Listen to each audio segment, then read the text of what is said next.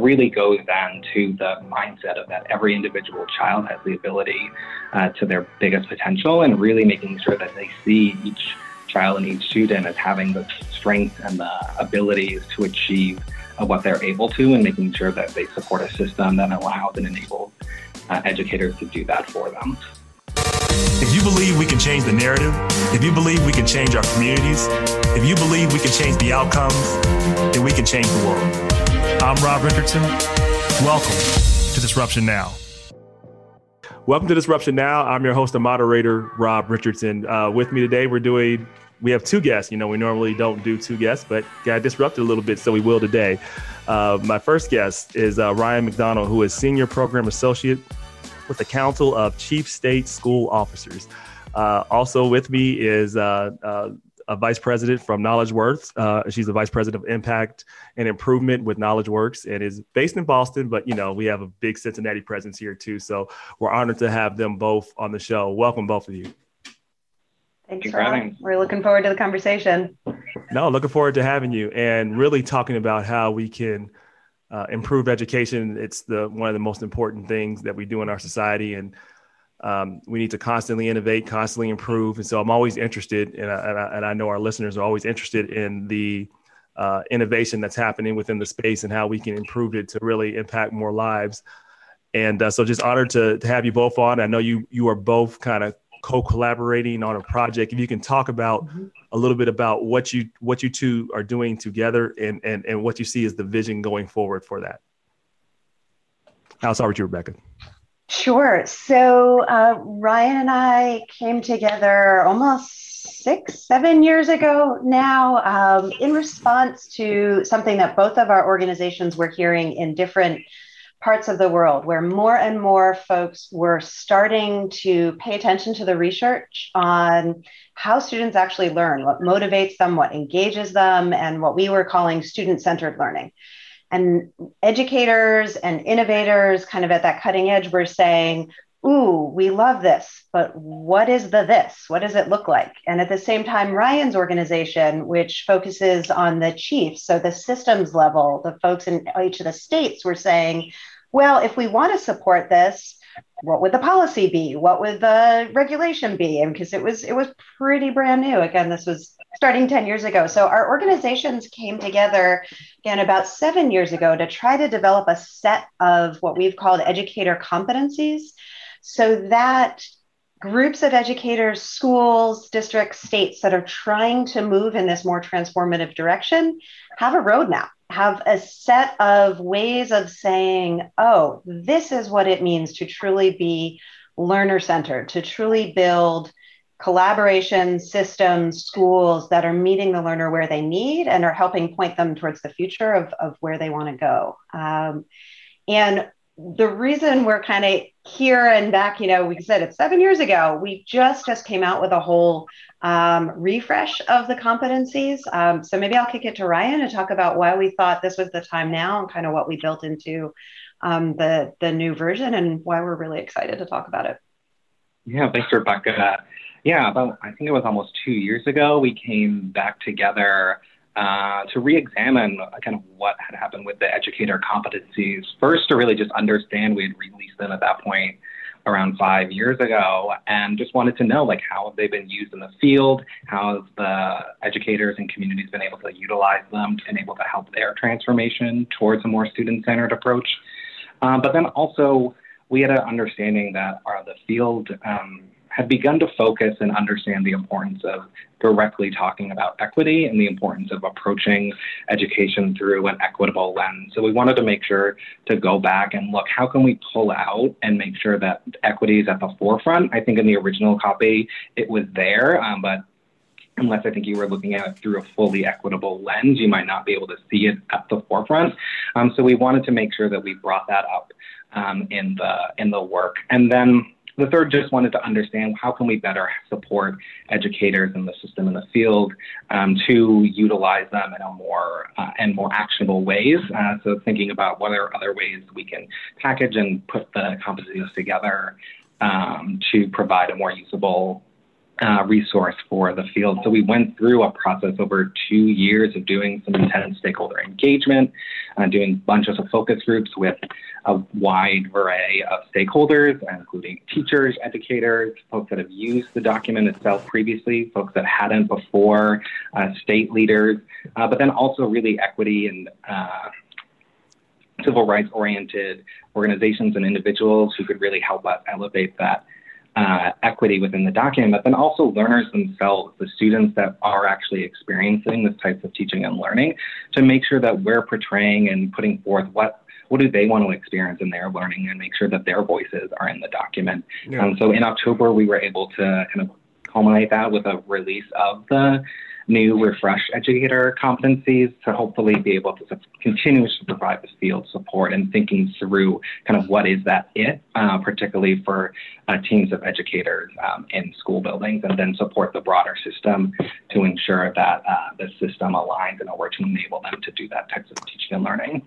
So how are we defining equity and how, and, you know, because we, uh, equity is a, it's a good term, but it, it it's it's very difficult to sometimes assess when you are when you have equity and then i think it's even that much harder to mm-hmm. make it part of the culture. So how how how are you guys going about that? Because it's it's much easier said than done.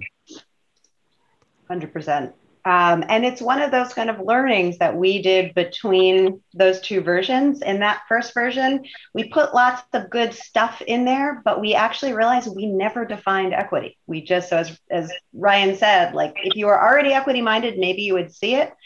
In the new version, what we did is we adapted the National Equity Projects definition because they had already, they've done such amazing work in this field for so long, and they have a specific definition where they look at um, equity specifically through an education lens. So that's kind of was our starting point. Um, but then what we did from there was we looked at um, all of the specific skills, attributes, mindsets that then could fit under that because just because you have sort of a high, you know, a high level definition doesn't then necessarily tell educators, well, what do I do on a day to day? And so that's kind of what's built into the competencies themselves. Um, and so what we we did in this version is we actually coded them.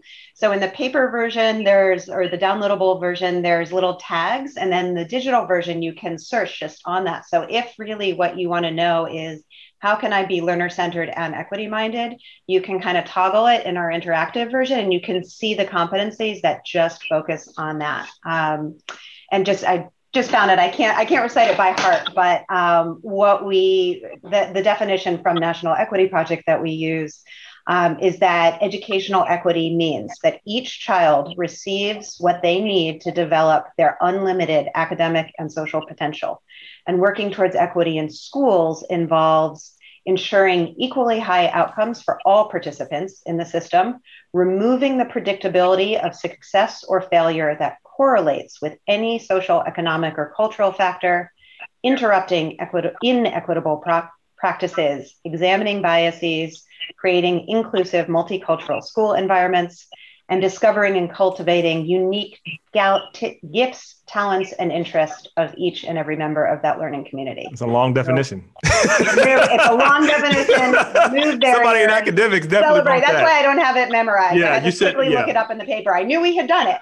Right, right. Um, but you know and it's it's one of the things that we both are proud of and get criticized for in the competencies. We are really thorough.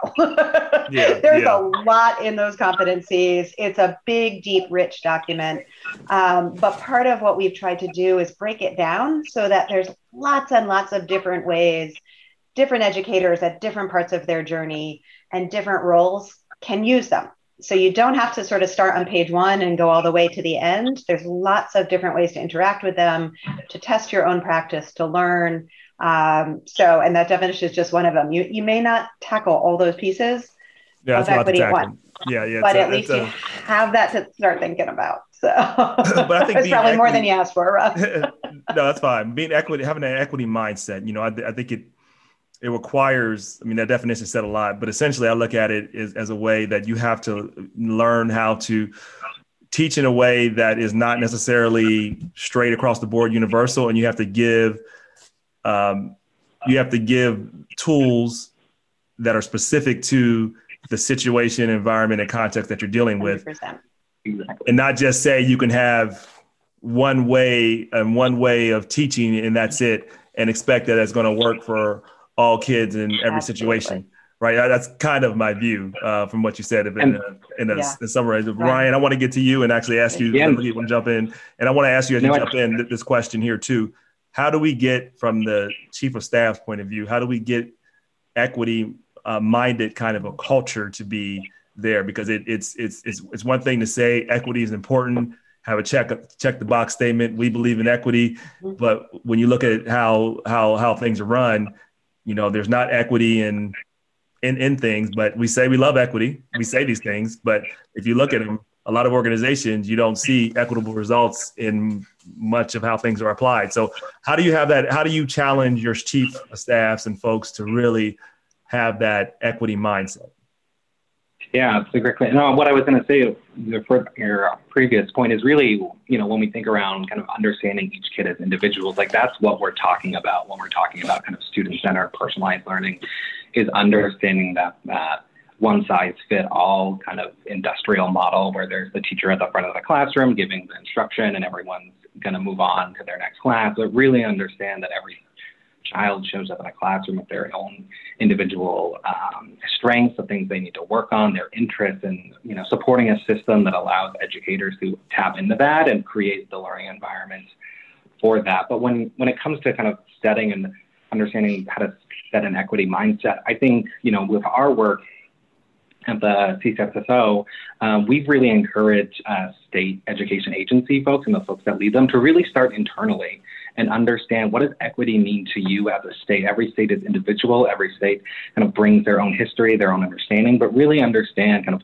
what does equity mean for your state and for your staff and really do the learning uh, to kind of understand what does equity mean within your state because uh, uh, states education is going to think they have all the answers, but unless they start to really take the time to understand kind of what does equity mean, where are the inequities within their states that they see through not only the test scores, but just uh, in proportion of supports and surrounding resources, they're making sure to think through kind of what is the, the state of the of their state and thinking about kind of how their agency can better support a more equitable learning environment. And it really goes down to the mindset of that every individual child has the ability uh, to their biggest potential and really making sure that they see each child and each student as having the strengths and the abilities to achieve uh, what they're able to and making sure that they support a system that allows and enables uh, educators to do that for them or with them, I should say. Yeah.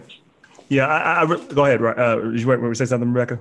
Well, I was just going to share a little bit of a, a personal story because you were you were kind enough to kick us off earlier, sharing a little your background, and yeah. I think it sort of complements what Ryan is talking about. And so, um, my only sibling um, has Down syndrome, mm. and I grew up in a school system that was actually really, really well equipped to meet her very specific needs.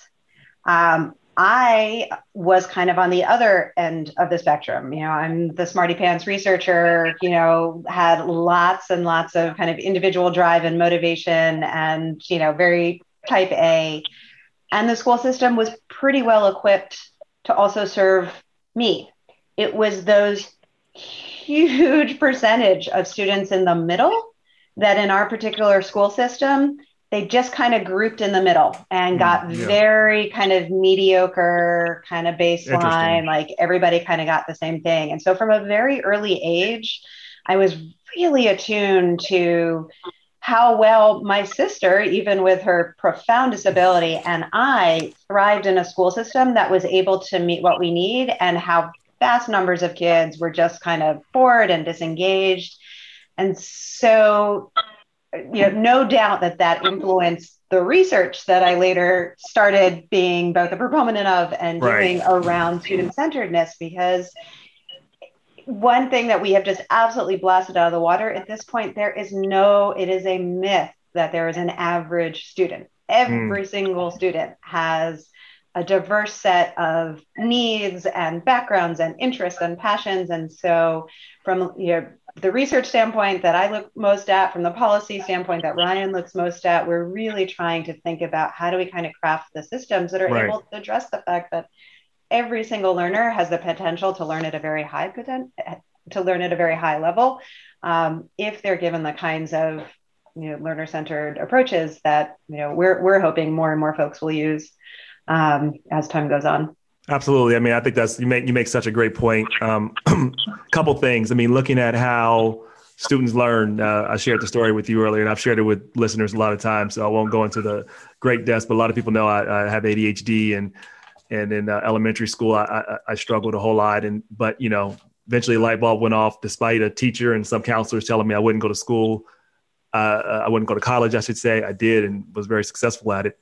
But I do know that, uh, you know, uh, back then, how they diagnosed uh, ADHD, you were diagnosed as a disability, like it's something is like you couldn't do mm-hmm. versus a learning difference. Like right. it's, I'm better at listening to books and I can mm-hmm. absorb the knowledge better than a lot of people can reading it cover to cover. But as long as you're learning it, then we need to give uh, uh, both teachers and students the tools to learn in, in, the way that is receptive to the students instead of really holding on to this is the way we've always done it. People have to read a book and that's the only way you can learn exactly. it that is not factual. You can you can read right. you can listen to a book i read audible and i take notes and i can regurgitate what happened much better than i can reading the paperback. Now some people are the opposite way but uh, but now we, we definitely have to we definitely have to teach models that where people can pivot and not necessarily hold on to what worked for them or what they they thought was the right way and just pivoting and and and and, dis, and really disrupting how we teach is very very very important um, i would say second uh, mm-hmm. back to our early point with when we mm-hmm. talked about equity and I've, it's been unfortunate that uh, some things i think have gotten politicized that shouldn't be politicized um, I'll, I'll, put science in that category and I'm, then i'm next going to put education. And when I look at and I, and I, and I think frankly why it's hard to deal with talking about equity is because now uh, you know critical race theory and things like that have been mm-hmm. become have become a political f- football when they shouldn't be. Critical race to me involves critical thinking. so we're mm-hmm. saying we're going to look and understand race from a critical perspective, not from a simplistic point of view or, or the way we've been traditionally taught. So I think as we talk about doing equity, we have to the reason why it's tough and i think why we have to have it as a culture is we have to have a culture where people can be challenged specifically challenge some of their traditional beliefs. And that's very difficult for people because yeah. we've now tied it in. I think the political environment has done no favors to us but we've tied this in to like this is part of your identity. Like i must be against this if i vote this way and nobody can explain why. I just have to be against it, right? Mm-hmm. So like, and I think this is a huge problem. Mm-hmm. I don't know how you guys are tackling yeah. it because you obviously have yeah. to work in a bipartisan manner uh, in order to get things accomplished. But I find I, I become very concerned about the way politics is entering education in a way that people don't even want to address issues that we should be talking about. I'm curious as to how mm-hmm. you approach these conversations and how we can hopefully change this narrative because I do I do find it quite disturbing. So I know that was a challenging statement. I said a lot, mm-hmm. but I'll turn it over to you guys and mm-hmm. just really mm-hmm. just get your perspective on how do we how do we navigate in this situation, knowing how toxic the climate is when you talk about anything with race and equity, but you still have to talk you have to talk and deal with it because it's the reality of where we live and where we are. Yeah. Yeah. Yeah, I'll say from CCSSO, I mean, we represent, uh, you know, all the state chiefs yeah. um, in the country. And what we try to do is be um, that kind of our executive director often talks about like that friend next to them, helping them walk through their journey um, and really be a resource for them um, to make sure that they can trust us when they come to us, that they can trust the information we're providing them.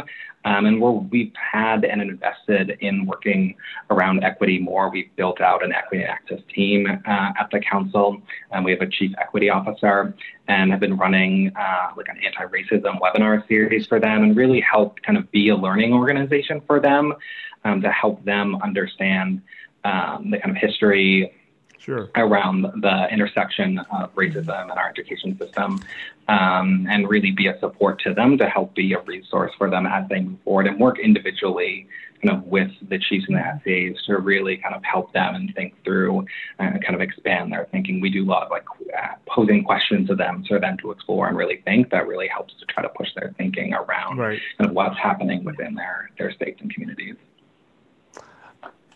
I'm, I'm curious, uh, like, so Rebecca, when people come and like, cause I know there's, cause look, I've dealt with it on the university level and I've had mm-hmm. multiple ways of communicating it, but I always did communicate uh, the need for equity, why it had to happen.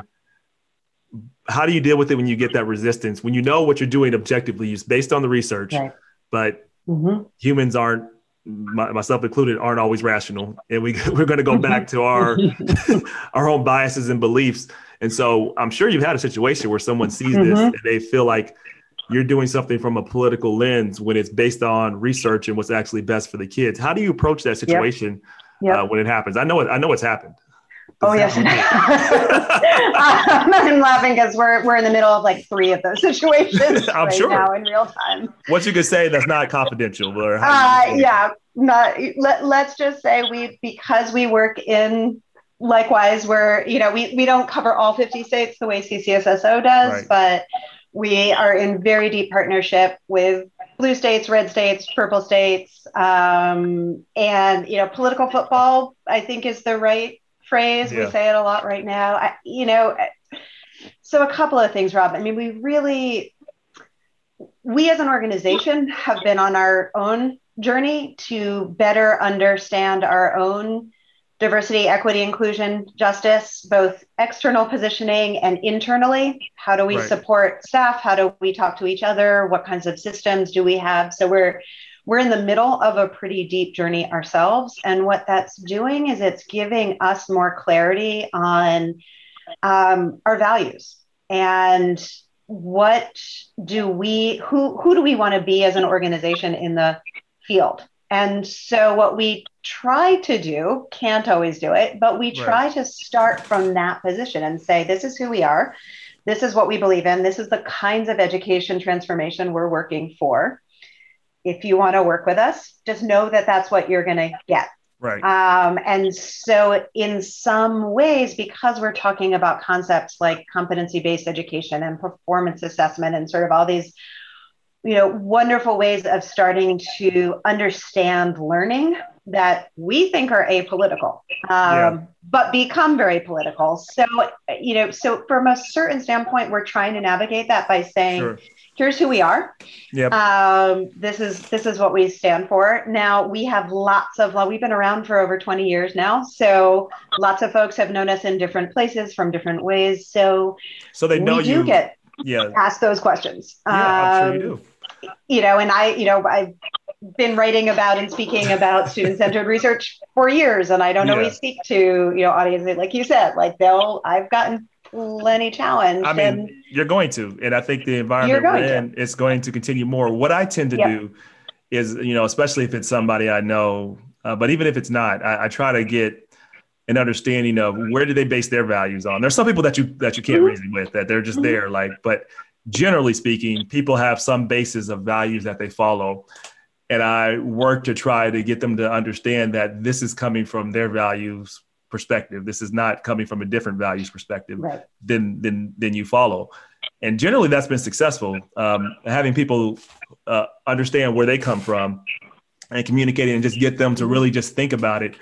Uh, not necessarily attacking them to say like you're racist, you're biased, but getting them to understand their perspective and then seeing this perspective in a way that reflects their values often works. That's that's usually what I do when I deal with people that have yeah. a different perspective or just automatically are you know against critical race theory without actually understanding what critical race theory is because um, I, I, th- I think we have to work individually to get ourselves past this collective madness that is going on because it is collective madness that is going on right mm-hmm. now in our society and i think a lot of it's fueled by how social media and things work at this time uh, but i do think it's very important let, let, let, us switch yep. to the topics yep. a little bit and go to uh, actually i want to talk about uh, related to that topic, but a little bit to talk about the pandemic and the effect that's had mm-hmm. on your work and how you've seen that kind of play out. So, just in general, yep. the pandemic I think has done several things. I, I think it's um, it's created a a new normal in some ways in terms of how humans uh, and how we interact. I, I, think there will always be and the urge to have face to face, but I also think now,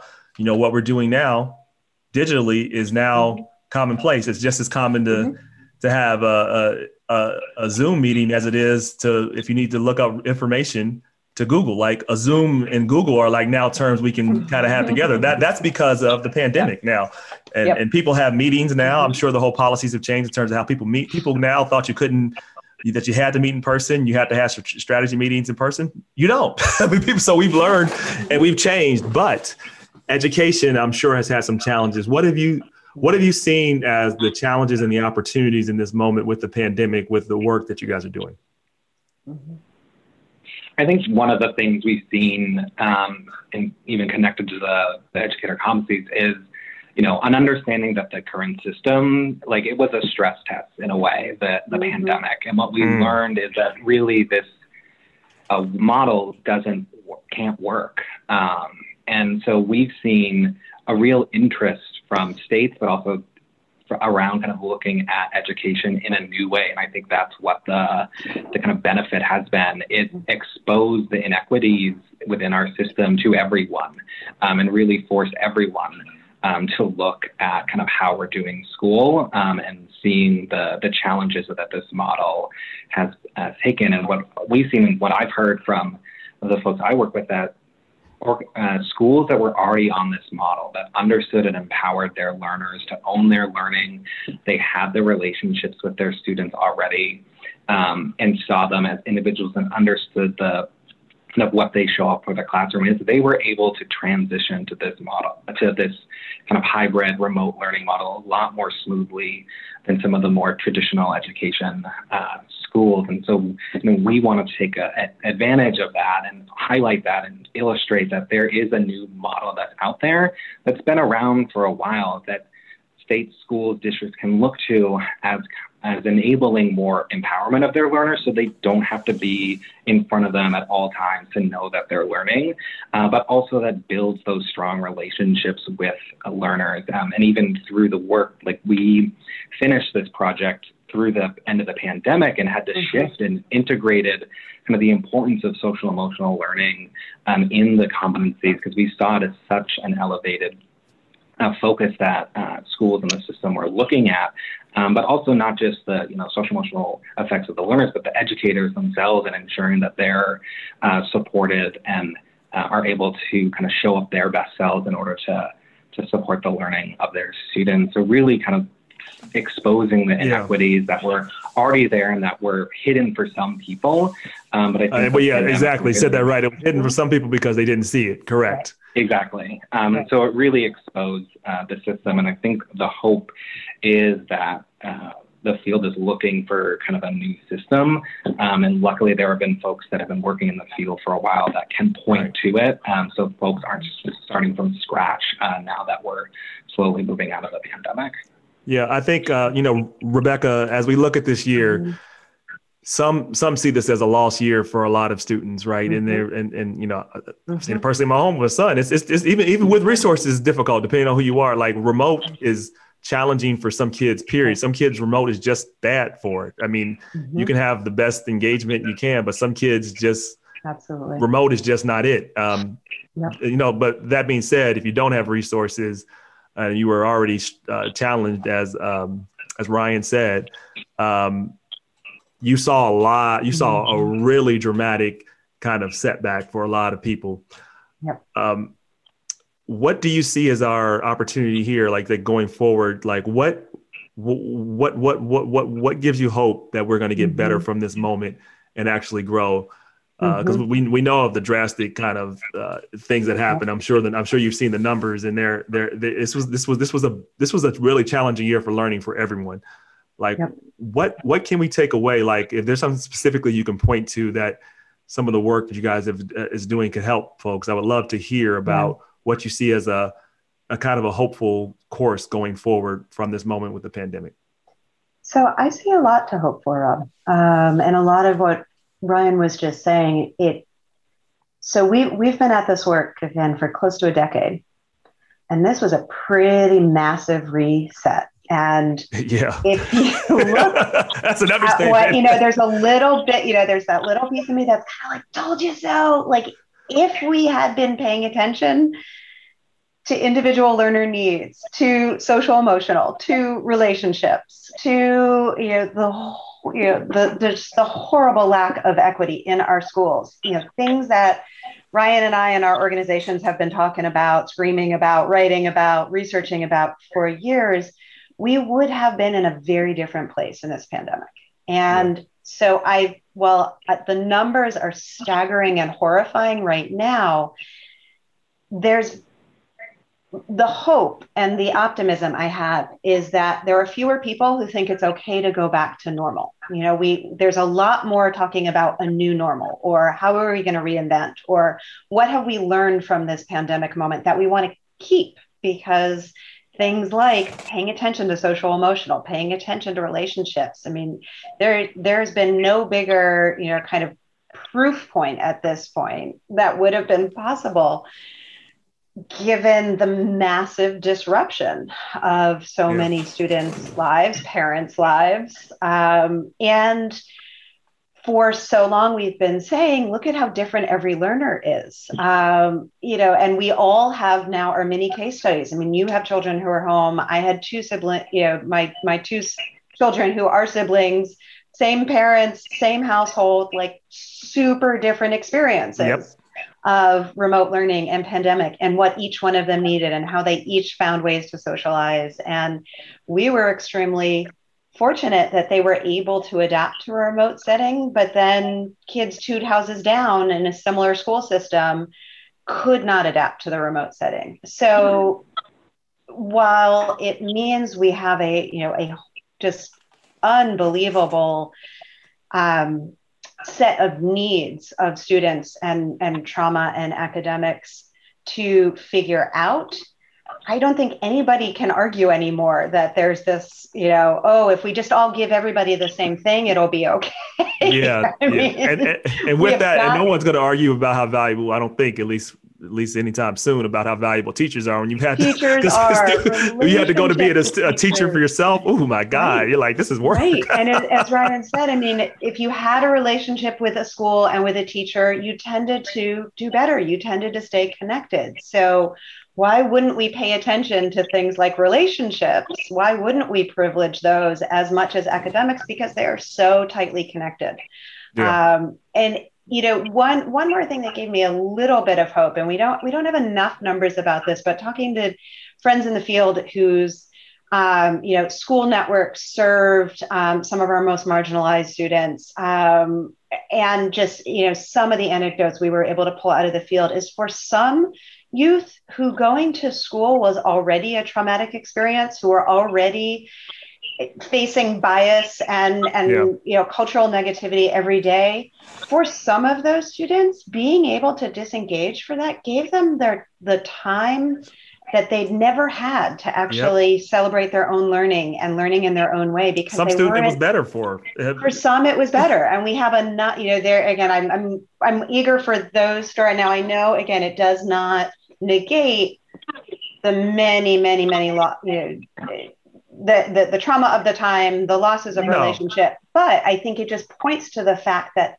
one size is never going to fit exactly. All. If it's the opportunity for, there should be some uh, uh, remote learning opportunities Absolutely. for for some students in some ways because if it works Absolutely. And we like, are seeing states right? that are improving their remote offerings. We are seeing states that are looking at a more competency based uh-huh. framework so that you're not, it's not all about learning loss. I mean, I'm, I'm trying very hard to avoid that term because what, you know, against who, benchmarked against what? I mean, we need to really understand. That's a fair point. What I have mean, you learned and how do we help you, yeah. you know, get back on track? Um, and so exactly. that's something that a competency based system can do a lot more than you know, one standardized test and either either you met it or you didn't. I mean, let's find uh, out I'm did. totally against standardized tests. You're, you're, you're, preaching to the converted here. I was horrible at I was horrible at standardized tests. Ironically, I got go. once I once That'll I got to law school. Right, right. Once I got to law school, and eventually, I, actually, I failed the bar the first time. The second time, I got one of the highest scores in the state. I, I figured out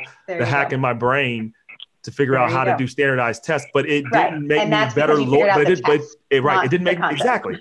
I didn't learn better. I figured out how to take a test better, and right. that's not learning. We have to we have to really get around. Like I can I can have a whole yeah. podcast about yeah. standardized. And we're testing. seeing some openings for that conversation too. So that's another place that I'm feeling hopeful coming out of the pandemic is some realization yeah. that maybe those tests, you know, that, and and we absolutely we we need to know benchmarking. We need to know, oh yeah, you know, where are folks in some kind of standardized way. But let's open up that definition a little bit more to really think about how do you measure learning. Oh, absolutely. And uh, you know what?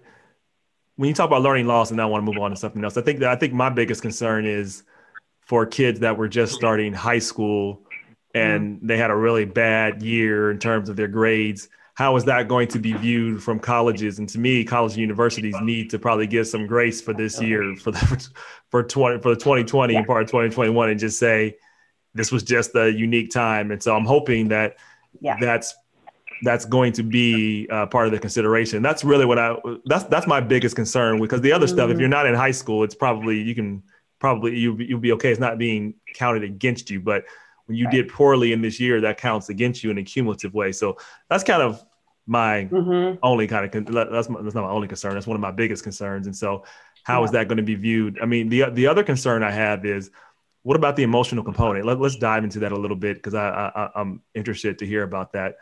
Um, you know, uh, there was an emotional component of of not being able to be around people. We're tribal by nature, so that that did something to that did something to me. So I imagine it did something to kids. Mm-hmm. Um, mm-hmm. And then, it, it, you know, if, if, you're black in this country, um, you or brown, and you and you saw what was happening. This is not new to you. It's been happening all the time, but in a way that was just more transparent and just kind of because even when you have things that are happening in an unjust way on a regular basis, we people like to escape from it, not to think about it all the time because then that becomes your only reality. But when mm-hmm. things happen with George Floyd, Ahmaud Arbery, Breonna Taylor, so on and so forth, I can go through a lot of names. And I mean, it was really traumatic. It was traumatic for me. And I imagine it's traumatic for our kids in our schools that are going through this. So, how did you, what did you learn from this moment? And how did you talk to your, um, you know, for Ryan, from your point of view, how did you talk to the chief of staff? And then from, uh, you know, mm-hmm.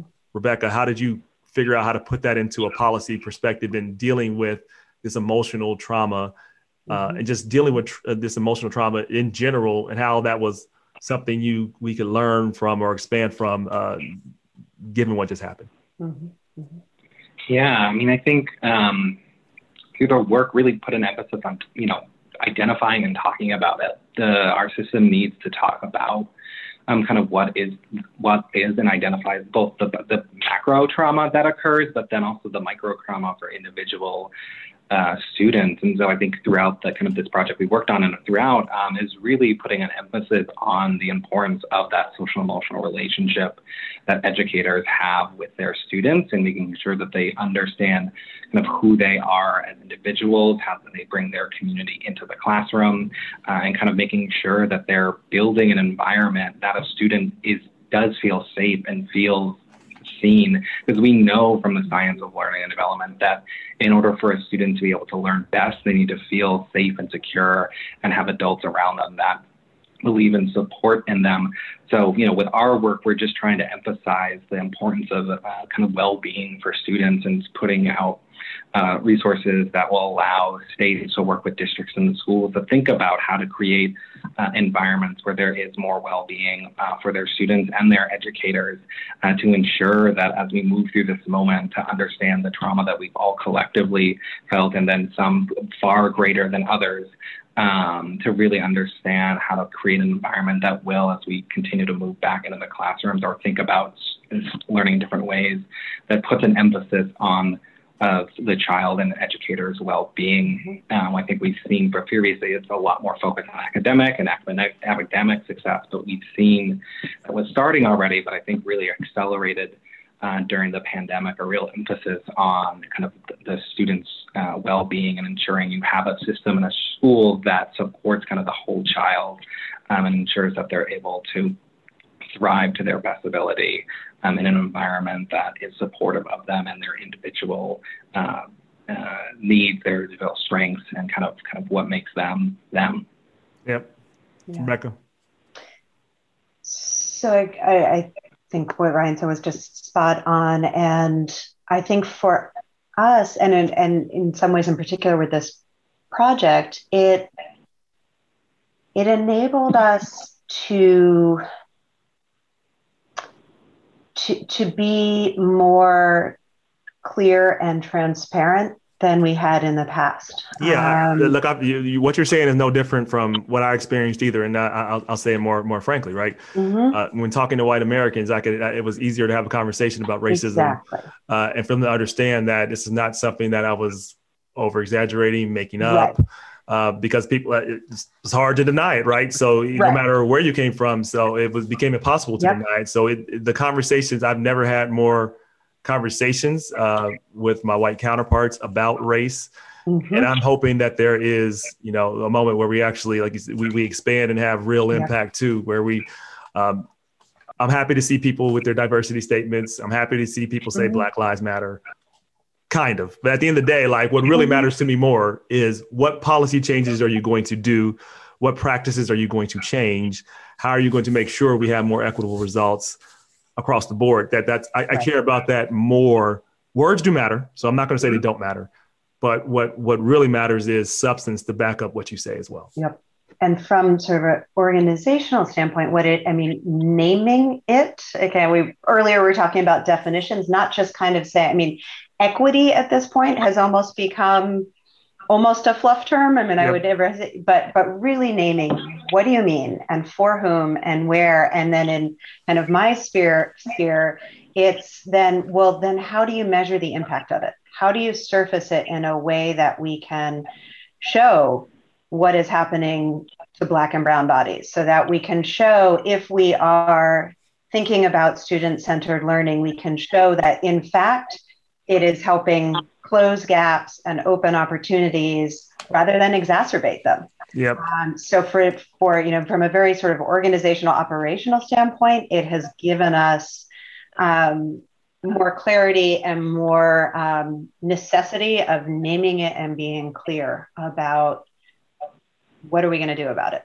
Um, and so you know, and then I also think it's sort of a very personal level, um, you know, I, I'm a white person. I did not experience it personally, but um, had you know children who are of an age to understand the news, and so I mean there were daily conversations. There were um, how are their schools handling it? So and and again, this was something that you know in in well 12 years of having one child and and nine of like it was it has never been this explicit which i take as a really positive sign because if you yep. can't talk about it and you can't name it and you can't uh, measure it then you're never going to be able to change what's absolutely going on. absolutely not yeah when you avoid a problem the problem grows you, you mm-hmm. if you mm-hmm. try to uh, avoid dealing with your suffering your suffering increases you don't you got to you got to deal with it and this has been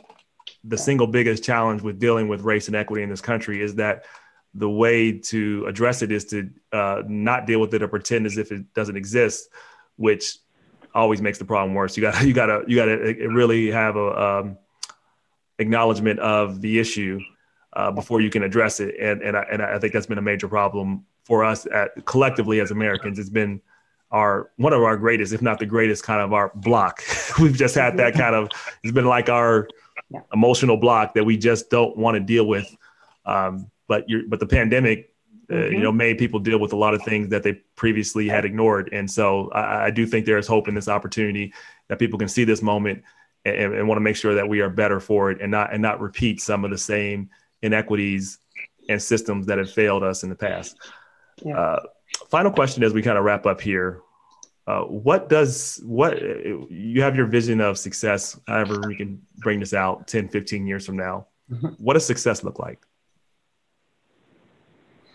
that every educator in every system in the country is using the educator competencies for personalized learner centered I mean, I think, you know, hate to be Pollyannish, but if we were doing what is in those competencies, we would have a very, very different system of education with very different outcomes for in particular yeah, most marginalized students. And just the, you know, that and, and ensure that every student just has a positive experience at school that enables them to de- develop uh, themselves into their fullest uh, individual. And I think if educators and our system move towards this more personalized system that emphasizes individuals um, with their strengths, what they need to work on, their their backgrounds, their communities, uh, more students will have positive experiences in schools that will enable them to be successful as they move on um, into their adulthood. We want each kid to love learning. yeah. Ryan McDonald, Rebecca Wolfe, it's been a pleasure having you on. I'd uh, love to have you guys on again. Appreciate you coming on Disruption. Thank you, Rob. This Thanks was wonderful. Thank you.